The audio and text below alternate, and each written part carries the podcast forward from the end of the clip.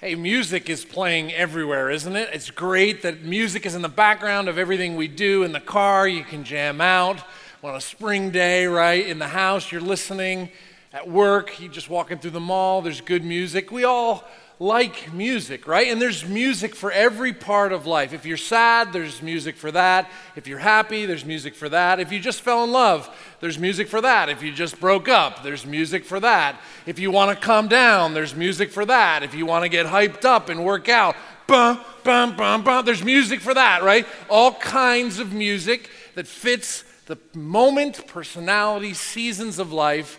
We all love music, and we're actually hardwired to love music by God. So there's not a person in this place that's not wired to love music. And that doesn't mean that all music you like. I mean, there's some beats I don't like.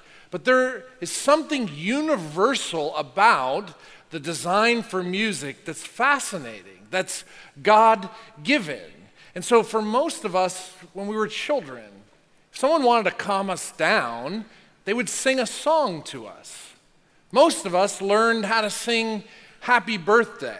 And we learned to sing it, and none of us are very good at singing it. So when we get to that point in a party where everyone's like, let's sing, it sounds horrible. But we all know the song, right? And we sing along. We all learn how to sing, and we've listened to jingles, advertising jingles on the radio or TV, and we start humming it along or singing someone else's advertisement for them. It's just a part of how we're wired, but when did we stop singing together with other people? I mean, if you went into any nursery school or school, all ages, all different kinds of people, they would be singing together, but we don't sing together anymore. I mean, maybe the national anthem here and there, or take me out to the ball game, or a Christmas carol once in a while we'll sing, or some of us will sort of pretend to sing in church. But when do we stop seeing the value, the importance the design of singing together. Music is fascinating. I mean, music can put expression to what you're thinking and feeling. Music can stir your emotions and cause you to experience something you couldn't expect. Have you ever been transported by music? So you did something in the past, it maybe was a good thing or a bad thing, and there was some music playing when that happened. And years later, you can hear that song, and it's like teleports you back to that moment. The music has the ability to do that. Music teaches us things and helps us to remember things. So none of us would be able to spell if we didn't have that dang ABC song, right? Like we would never know our ABCs unless someone figured out how to put it to a song. It has this unique ability to teach and encourage, but why do we not sing together any longer? Why is it that we've kind of given up on it and we don't value it? We don't do it together. Or we might do it individually, but together with other people? Nah, I'm not really down with that. I think it's because when we were kids, life was easy and ideal. And we thought, ah, I'll like a song, I'll sing it out loud and proud, and I don't care how I sound. I'm not thinking about how I sound. I just like the song, so I'm going to hum it and sing it. But as we've gotten older, more mature, sophisticated, we start to compare ourselves with other people. We start to divide a class. It's like there's the class of people that sing and the class of people that don't. Those type of people sing, those people don't. And I'm not one of those types, or I am one of those types. Instead of seeing, no, music was designed by God for us for a purpose. And when we stopped singing together, we lose, we miss, we stop experiencing something God designed for us to experience. So, we're in this series talking about why the church does church things. And today we're going to look at why we sing in church. And some of you are like, I love singing in church. And some of you are like, I hate singing in church. And some of you are somewhere in the middle. Some of you might go, I like kind of church music, but I don't really like to sing, and I don't even know the song. Some of us are like, well, I hear that song at church and I kind of hum it during the week and I might belt it out by myself in the shower, but there's no way I'm singing in church because I'm way too tough for that. And some of us could look at singing and go at church and go, why do we even do this? I mean, is this just filler? Like, we don't want to listen to that knucklehead talk for an hour, so they got to add in something else, music, right? Because it takes up some time so we can do an hour together. Or maybe we look at music and go, man, you know what? It, just gets us ready for the good stuff of taking communion or listening to the, God's word preach, something like that. Maybe we look at music and just think, ah, it really doesn't matter, but I guess we just got to endure it to get through to the other side. Is there a design that God has for music and in church? And the answer is yes. There is a very real, important reason why we sing together. It's not an accident, it's not filler. It's not certainly to entertain anyone and to make you feel like, wow, that was a good show. I like the music. That's not the point. We sing in church because we're in a spiritual battle. And Pastor Brad kind of brought this up last week that we are in the midst, whether you realize it or not, every person is in the midst of a spiritual battle. And some of you might hear that and go, I get that, I see that. And some of you might be like, what? A spiritual battle? So let me explain. Here's what I mean when I say spiritual battle. You see, when we were kids, life was easy and everything was idyllic. And so if I found a song I liked, I would sing it loud and proud, and I wouldn't care what anyone thought. And then life happened, right? And then I started to face difficulty. I started to face anxiety. I started to face evil. I started to face injustice, hardship, heartache, problems. What do you call all the negative experiences that we have as humans?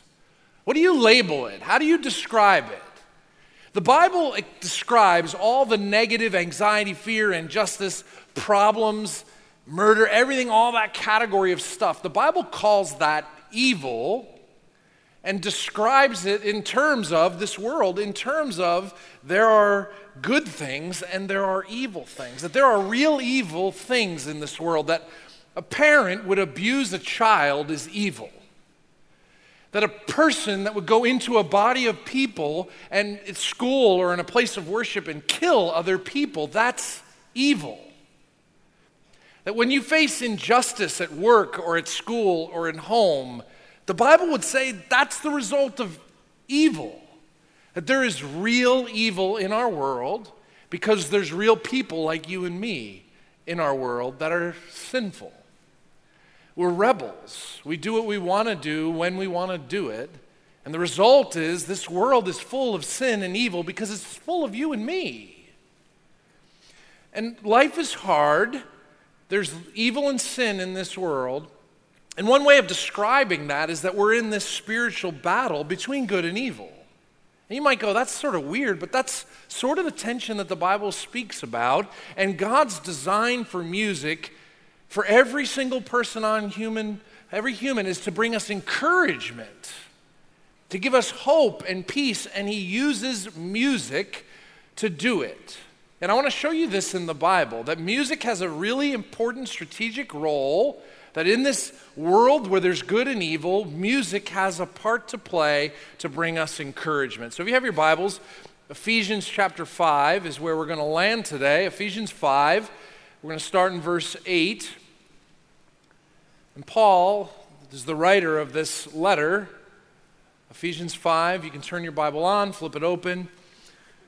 Paul's the author of this, and he's getting hyper practical in this section of Scripture where he wants to encourage us how to deal with the realities of good and evil in this world as followers of Jesus Christ.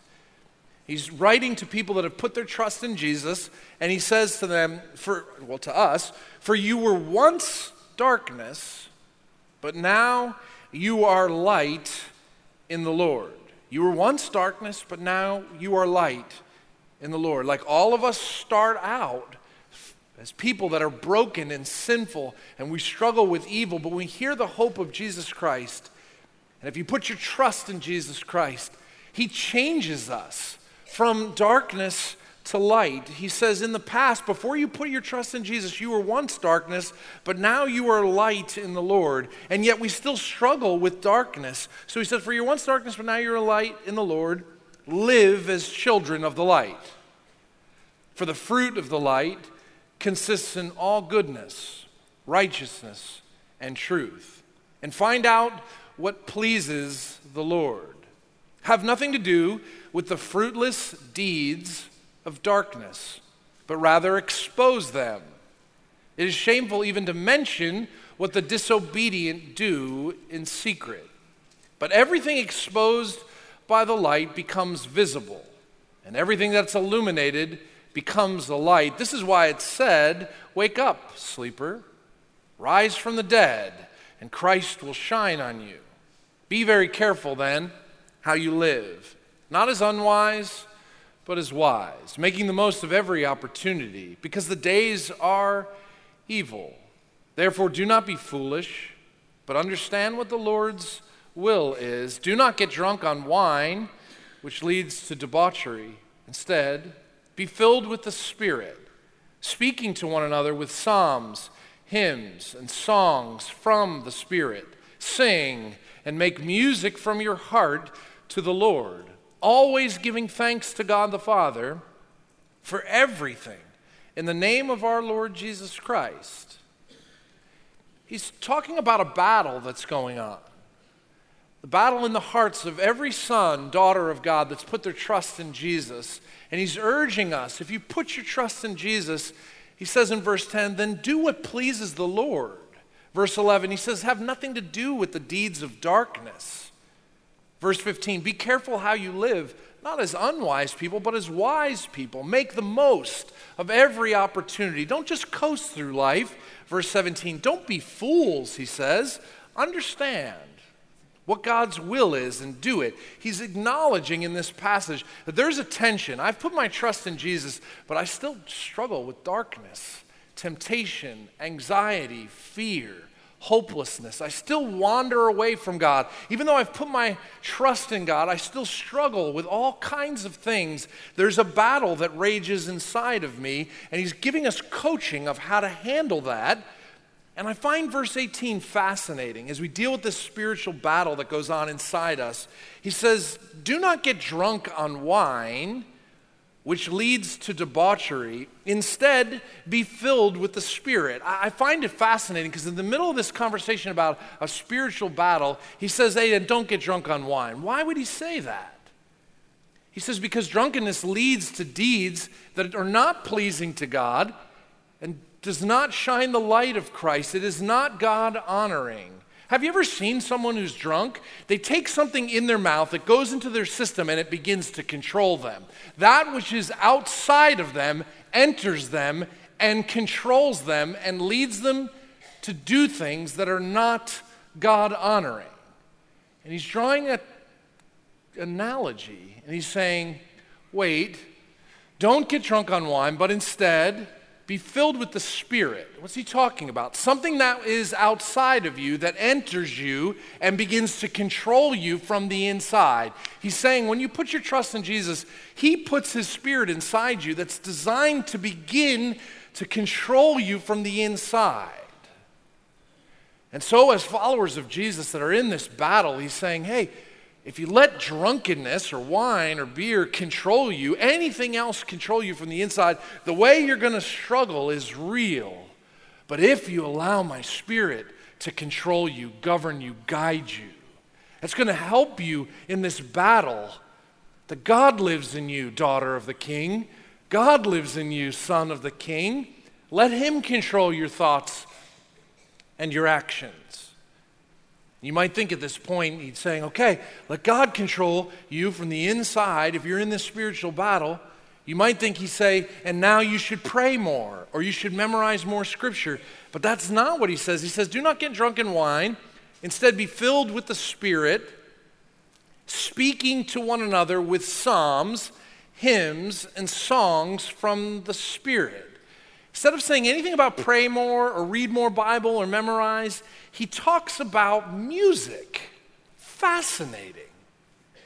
It's because singing has a unique place in our lives, and singing together encourages us and unites us together in this difficult life. Singing has a way, hearing the lyrics and truths to melody has a way of encouraging us and uniting us together. You know, when someone quotes you a song lyric, how helpful that is? It brings you a certain truth. If someone quotes to you a song lyric, so like I was a normal teenage guy, as normal as I could be, a normal teenage guy and you know, I would like a girl and then I would break up with a girl. And then she would break up with me and I would like another girl. And I'd go through this back and forth with girls thing that most people go through. And my mom would sing to me, You can't hurry, love. Oh, you just have to.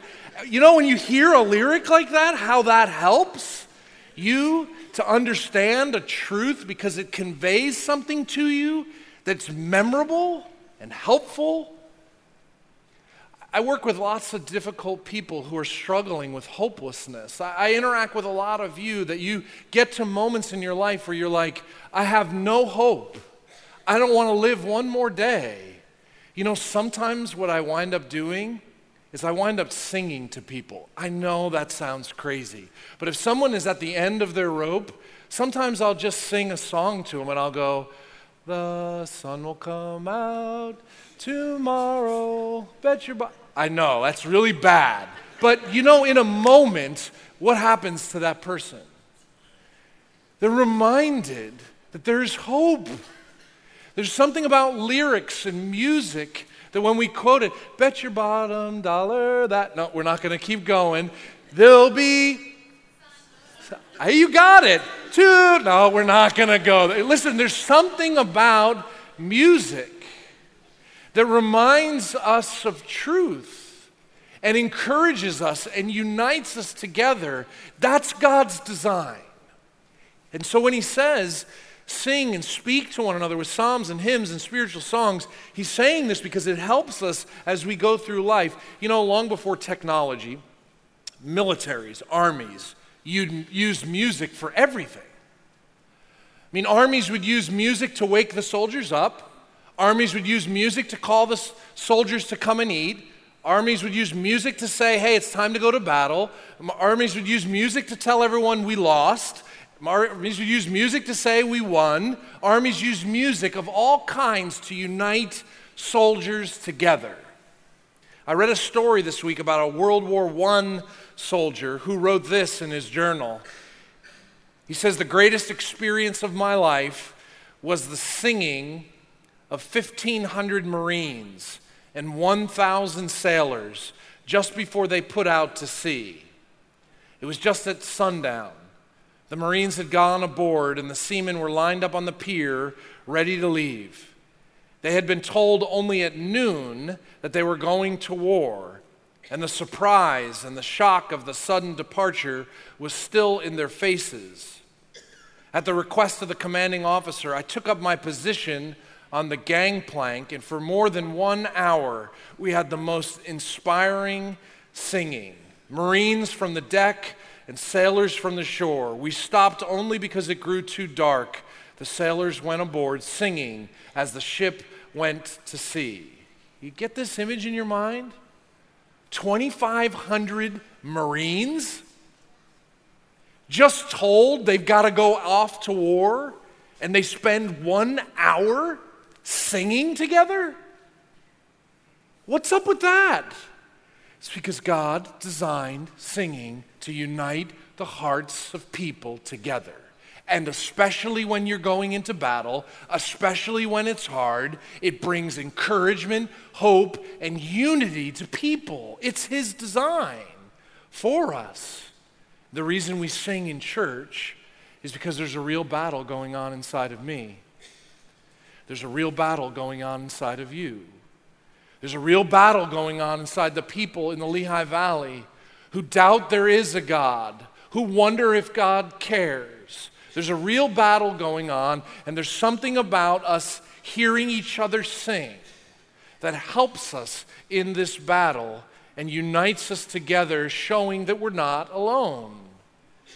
Ephesians 5 19 through 20 teaches us something else about singing together.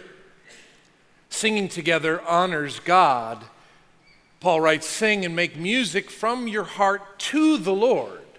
Like there's an aspect of when we gather to sing, it has nothing to do with anyone here. This is about God. We're, we're singing this to God. Sing and make music from your heart to God, always giving thanks to God the Father for everything in the name of our Lord Jesus Christ. So, so if I give thanks to God by myself at home or in my car, that's awesome. Giving thanks to God, that's great. There's something so unique about all of us, the Church of Jesus Christ, gathering together in one place, all of the diverse people of the Lehigh Valley who set aside our differences, we set aside our doubts, we set aside our stress, we set aside our joys, we set aside our sorrows, and we come together and sing one song in unison together to God. There's something about that that honors Him in a very unique way. It's God bringing all His kids together through the person and work of Jesus Christ, and He listens to His family sing. And for some reason, that brings Him incredible honor and joy when he hears us together lifting up one song of praise to him. It's not about how different we are. It's not about how successful, how much money, how much education. It has nothing to do with anything else, but we stand on a level ground before the King of Kings and the Lord of Lords as sons and daughters of the risen God. And when we lift up our praises to him, it makes him so happy. There's one more reason we sing together in church. Singing together softens people's hearts. See, because we're in a spiritual battle, because there's real good in this world and real evil in this world, whether you're a follower of Jesus that came into church today or you don't know Jesus yet, you come in and whether you're having a great day and your heart is soft and you want to praise God, or you're a son or daughter and you've had a hard week and you don't want to praise God, when we sing together, there's something that melts hearts. There's something about someone who comes into this place and hears a unified group of people praising God together that melts hearts and helps people that are far from God to see that there must be a God. How could one group of people that are so different be singing and praising a God they can't see? There's something about that that melts the hearts of people and causes them to go, wait, maybe there really is a God. So there's a story in Acts chapter 6, 16. You, you could read it yourself. Acts chapter 16 about two Christ followers, a guy named Paul and a guy named Silas. And they go into this town, Paul and Silas, and they go into this town and they're just following God, honoring God, living for God. And because they're honoring God, living for God, believing in God, they get their butts kicked in this town and put into jail. And you might go, that's kind of weird, but that's normal reality for most of the world. There's many people in our world for just believing in God and living for God, you get beat up and put in jail. Persecution is real. It's just not real here in America yet. But the reality is this group of guys gets beat up and put in jail. Now, if I got beat up and put in jail, what would I do? How would I act? I'd be grabbing the bars, screaming like a baby, crying, wailing, complaining about the injustice. But when you read Acts 16 25, Paul and Silas, it says they start praying, which makes sense, right? If I was in jail, I'd probably pray too. But what they say they do next is incredible. Paul and Silas start praying and they start singing. I, don't know if that's what I would do. I get thrown in jail for following Jesus, I'm going to pray to you, God, but I'm going to sing about you, God. Sing about how great you are, how powerful you are, how strong you are while I'm in jail, but that's what they do. And something amazing takes place.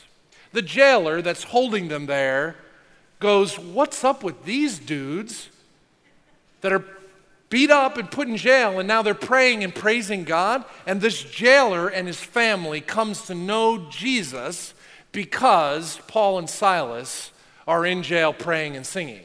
Because there's something about music that melts the hearts of people and goes, wow, this does something. Wow, someone singing, someone praying, is causing me to believe that there is a God and I want to follow him. When we set aside our differences, when we rise above our difficulties, when we rise above our doubts, our hard weeks, and we sing together, God uses our song somehow in his way to transform the hearts of other people. Maybe causing some who are far from God to come and believe there is a God. That's incredible. So, singing together encourages us, it honors God, and it softens the hearts of other people. So, when did you stop singing? I mean, if this is true, if these are realities, if it's universal that music has this way of encouraging and uniting us together and it gives us voice to praise God, why don't we do it? Why don't we sing? And maybe you're convinced today that there's a purpose for music that, and you want to grow in singing, I just want to give you one little piece of advice. That if you would think maybe today that singing and participating in worship as a part of the church family is something you want to grow in and practice, can I just give you this one little bit of advice? Comparing your singing to others leads to discouragement and disunity. God's purpose in music for the entire human race, especially for his family, is to bring us encouragement and unity. When you start listening around and comparing your voice and your experience to someone else's, that brings you discouragement and divides us and keeps us away from each other instead of bringing us together. You see, you might not think you sing very well, but who cares? This isn't about you. If you asked a little nursery school of kids that were singing because they were happy or singing because they were sad, it wouldn't be about how good they sang. They're expressing their feelings. And if our singing has something to do with honoring God, He doesn't care how you sound. I do, but He doesn't, right? He doesn't care. He wants to hear us praise Him, and He knows that when we do that, it encourages and unifies and helps us. But when you compare yourself to other people, it disunifies, it just discourages. So, you know, we're all different too. Some of us have really great voices, some of us have terrible voices. But we wind up looking around. So, so a little thing that I did when I was first dating my wife so, my wife is very different than me. She's a foot shorter, she's from Europe, and she's quiet. I am not any of those things. I'm big and I'm loud and I'm demonstrative. One day, when we were dating, I looked over at her during a worship service, and she was like this. And I was the stupid one to say to her, Why aren't you worshiping? And she was like, Who are you to decide if I'm worshiping or not? Because I don't act like you or sing like you or express myself like you, then I'm not worshiping God? And she taught me a valuable lesson. You see, when we honor God, worship God, we're all on level playing field. There's nobody that does it right or does it wrong, does it better, does it worse. There isn't one size fits all way to honor and worship God. But to be authentic and true to yourself and see that God sees you, understands you, knows your heart. See, for my wife, her natural disposition, if she won the lottery, it would be like this. That's her being excited. But for me, when I win the lottery, it's like, woo! You know, like I'm. So when I'm worshiping the Lord, I'm like, woo! And she's like, stop looking around, is the point. Stop comparing yourself to other people. Frankly, when I am in a worship service, I close my eyes not because I'm spiritual, but because I'm not spiritual. Because I get so distracted by looking around at all the things that are happening, I have to focus, so I close my eyes to cut that sensation out so I can focus on what I'm singing. Stop looking around. Maybe you don't know the song. Maybe you don't like the song. Maybe you don't know the words You know, even if you don't know the words, even if you don't like the song, you can engage in this moment of singing and pray these lyrics. Sometimes you don't even actually sing out loud. Sometimes you focus and there's something inside you that's singing, but you're engaged in the moment with the people. Sometimes I stop singing and I turn to listen to everyone else singing because I need the encouragement that I'm not alone. I know that singing is vulnerable. But I know that if you can get past the vulnerability, God has a design for you to be encouraged, strengthened, helped when you open your mouth and sing. So why not try it? Let's pray together. Father, you're incredibly patient and gracious with us rebels. You know the good inside of us, and you know the evil inside of us. You know the battle that rages. You loved us so much that you wouldn't leave us in our sin. And you sent your son Jesus to die that we might walk out of darkness and evil into light and life as we navigate the difficult journey of ups and downs. You have designed music to unite and encourage us. Please help us to take use, make use of this tool and experience growth and change and courage as we listen and hear one another sing, as we lift up your name together, as we experience other people come to know you because with one voice we praise your holy name. Be present in our worship, in our songs, and unite our hearts together as sons and daughters of the risen Christ. I pray this in your strong name.